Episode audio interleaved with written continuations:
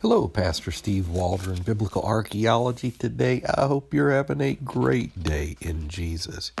Today, we're going to be talking about one of the most controversial archaeological discoveries ever. If it is true, it is one of the preeminent archaeological discoveries of all time. If it is a forgery, it is one of the most well executed forgeries ever in the antiquities market. And I'm talking of the Jehoash tablet, or also it's known as the Jehoash inscription. So I wrote an article about it in Premier Study Bible, page 552. I'm going to read what I wrote. And this was based on some research I was doing at the time. And then I'm going to read uh, from the Wikipedia page that gives some pushback on that, but also give some validity to it. Okay, so let's go to the Premier Study Bible, the Jehoash tablet. It says this is a tablet detailing repairs that King Jehoash or Joash made in the temple in Jerusalem. It corresponds to 2 Kings 12. After several years in Israeli courts disputing its authenticity, it has been shown by almost all scholars to now be thought of as genuine. It dates to the 9th century BC and is considered to be one of the most remarkable of all biblical finds. So, you know, I made some pretty bold statements about all scholars. Well, evidently, as most things are, can be highly contested. So here we go. I maybe should have uh, either defined scholars or not said almost all. But at the time when this was written, I probably wrote that in 217, it seemed to be the scholarly consensus had really gone the way of saying this was in fact true. All right, so the inscription describes repairs made to the temple in Jerusalem by Jehoash. This is from Wikipedia, son of King Ahaziah of Judah, and corresponds to the account in 2 Kings chapter 12. While some scholars support the antiquity of the patina, which in turn strengthens the contention that the inscription is authentic, the Israeli Antiquities Authority has reported that the inscription is a modern day forgery. So here's the text of the inscription it says, I am Jehoash, son of Ahuzah, king over Judah and I executed the repairs when men's hearts became replete with generosity in the densely populated land and in the sparsely populated steppe, and all the cities of Jerusalem to donate money for the sacred contributions abundantly, in order to purchase quarry stone and juniper wood and Edomite copper, copper from the city of Adam, in order to perform the work faithfully. Then I renovated the breaches of the temple and of the surrounding walls, and the storied structure, and the meshwork, and the winding stairs, and the recesses, and the doors. May this inscribed stone become this day a witness that the work has succeeded, and may God thus contain his people, or excuse me, ordain his people with blessing. It's got a little bit of the original Hebrew out there as well. Now, uh, some of the internal, you know, the patinas mentioned, other things seem to indicate it is in fact authentic. Some of the Hebrew writing is not what one would suspect, and that would cause especially orthographers to question linguists whether in fact it is uh, authentic or not. Okay, so there was a police investigation. The Israeli magazine Maariv correspondent Boaz Gaon reported that the Israeli Antiquities Authority theft unit had focused their attention on the Jehoash inscription as expensive bait to defraud a prominent collector in London. So it goes into the phony business card and on and on and so forth. All right, a March 19, 2003 article in Maariv reported that a court had issued a search warrant and it keeps going. Um, then police conducted a new search in a storage space. Keeps going. March 14th, 2012, Jerusalem Judge Aaron Farkash stated that there is no evidence that any of the major artifacts were forged and that the prosecution failed to prove their accusations beyond a reasonable doubt. However, the court also ruled that it was unable to conclude that the Jehoash inscription was authentic and noted that an associate of the accused forgers had confessed to aiding in its fabrication. So the judge comes out and says, Look, they did not prove beyond a reasonable doubt this is a forgery, but I also don't know if it's right or not. And there was somebody who confessed, but who knows why they confessed? Not everybody confesses you know, to crimes that they committed sometimes. It's personal vendettas, on and on and so forth. So, the Israeli Antiquities Commission, Limor Livnat, Israeli Minister of Culture, appointed a scientific commission to study the Joash tablet, as well as the James ossuary.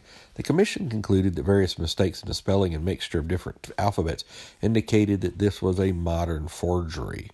Now, I'm going to stop right there. I may at some point in the future, Lord willing, go into, I think it's Holden's book on archaeology, where he makes this amazing case, I think, in favor of this, the James ossuary for sure, and, uh, and look at some different things. The con- commission concluded that various mistakes in the spelling and a mixture of different alphabets indicated this was a modern forgery. The stone was typical of western Cyprus and areas further west. Patina over the chiseled letters was different from that on the back of the stone and could easily be wiped off the stone by hand. In a press conference Jerusalem, June 18, 2003, the Israeli Antiquities Authority Commission declared the inscription a modern forgery. All right, the University of Oldenburg external expert report says this the grainy whitish patina with yellow and gray particles embedded existing prior to 2005 and documented by the Israeli Antiquities Authority as James Bond material looks like Meyer cement used around 1900 1920 at the Acropolis monuments in Athens. Uh, unfortunately, these materials are presently no longer existing in the ossuary and have been totally eliminated for reasons unknown. Um, keeps going. So Krumbein of the University of Oldenburg concludes that our preliminary investigations cannot prove the authenticity of the three objects beyond any doubt. Doubtlessly, the patina is continuous in many places throughout the surface, lettering grooves in the case of the ossuary and tablet. On the other hand, a proof of forgery is not given by the experts nominated by the Israeli Antiquities Authority. So again, up in the air. We can't prove it's a forgery. We can't prove it is authentic. Um,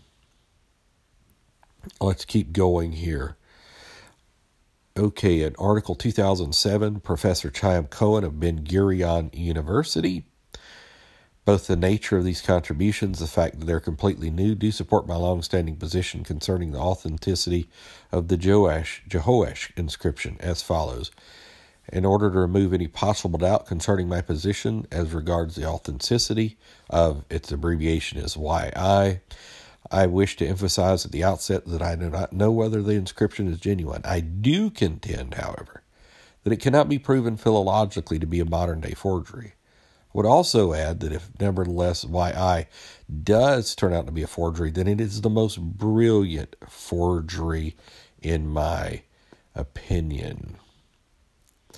So again, up, down, uh, it, it's really difficult to discern. Okay, the author of the Tel Fakhra Assyrian Aramaic bilingual inscription dated to the mid 19th century BC speaks of a possible future renovation of the inscription. Professor Ronnie Reich, and we're going to keep going here just another few moments. Finally, allow me, he says this, finally, allow me to play devil's advocate and say that the inscription appears to me to be authentic because it's hard for me to believe that a forger or group of forgers can be so knowledgeable in all aspects of the inscription that is, the physical, paleographic, linguistic, and biblical ones that they could produce such an object. So, in a review article published in 2012, Rosenfeld, Feldman, Kronfeld, and Krumbein summarized their earlier published studies and reviewed the expert testimony given at the trial of Oded Golan. They supported the judge's conclusion that the forgery of the artifact could not be proved and stated that the trial evidence confirmed their own earlier conclusion that it is most probably genuine. So here we go. Okay, and so and this was a fascinating one as I was reading through this. This particular paragraph is very germane. In mid 2013, after Judge Aaron Farkash of the Jerusalem District Court ruled that the state had failed to prove the artifact was a forgery, the state applied to the Supreme Court to obtain an official requiring the owner of the artifact, Golan, to consign it to the state without payment. The Supreme Court ruled against the Israeli Antiquities authority, returning the, ta- the tablet and ossuary to Golan, who intends to publicly display both. So then it goes into some of the negative aspects. Uh, and here's some of the reason a Semitic philologist contends that the inscription contains anomalies, spellings, linguistic usages that do not jibe with what we know of ancient Hebrew writing and language. So there you have it. That's about the size of it. So, again, some of the works that I had read anterior to reading Wikipedia had indicated that it had gotten quite a bit of scholarly consensus. Um, now, maybe not so not much. It just is right now in the realm of the disputed. If it is a forgery, again, people who have studied it and study these things regularly say it is one of the greatest of all forgeries. And others say the reason they feel it's genuine, they don't feel like it could possibly be forged. It was too complicated. But you have others that say that it is a forgery. The Joash tablet. So uh, do your own research on that, and it could be turn out to be one of the greatest archaeological discoveries of all time. So God bless. We love you. We'll talk with you later. Subscribe, listen to the backlist, share it with folks. See us on YouTube, New Life of Albany, New Life of Albany on Facebook, newlifeofalbany.com. Give us your prayer requests. Be happy to pray with you. Believe God can do anything. God bless. Talk with you later. Bye bye.